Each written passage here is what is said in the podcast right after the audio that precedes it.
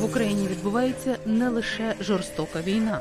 Росія переслідує святає святих для американців свободу віросповідання. Вона знищує українські храми, переслідує віруючих, священників і особливо пасторів протестантських церков. Таке послання до американської аудиторії підготували організатори українського молитовного сніданку та гості з України.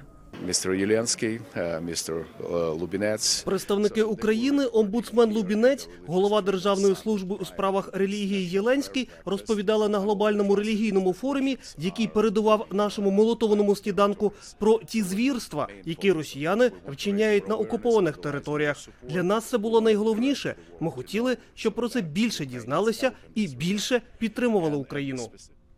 На форумі пролунали шокуючі цифри. Понад 630 українських церков були зруйновані під час широкомасштабної агресії.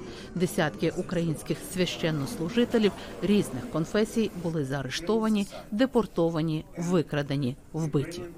Я тут називав імена Максима Козачини, е, Ростислава Дударенка, які були вбиті, будучи вдягненими в е, священичий одяг в березні 2022 року. Ці переслідування може зупинити тільки звільнення українських земель.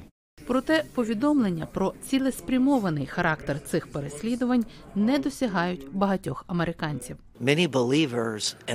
Багато віруючих в Америці, і я з ними говорю щодня у моїй церкві, коли я запитую їх, чи ви знаєте про ті звірства, які відбуваються щодо українських жінок, чоловіків і дітей, то вони дійсно не знають.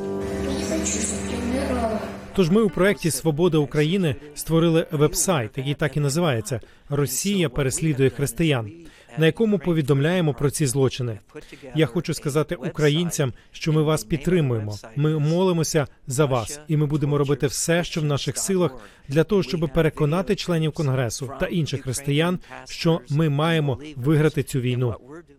Колишній пастор і конгресмен каже, що йому близькі ті цінності, за які воюють українці.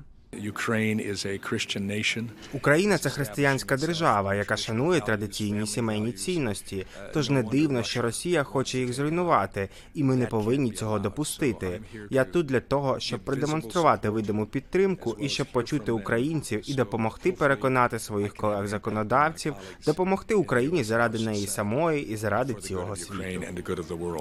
Найбільше, що американці можуть зробити для збереження свободи релігії в Україні та збереження життя українських вірних, це допомогти Україні на полі бою, кажуть українські учасники молитовного сніданку. І це послання вони намагаються пронести і словом, і молитвою, і піснею.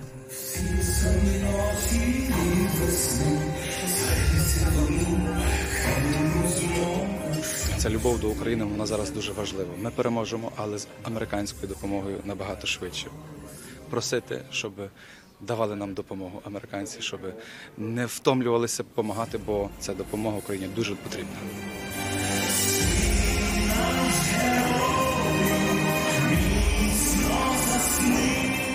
Наталка Чурікова, В'ячеслав Філюшкін, Голос Америки.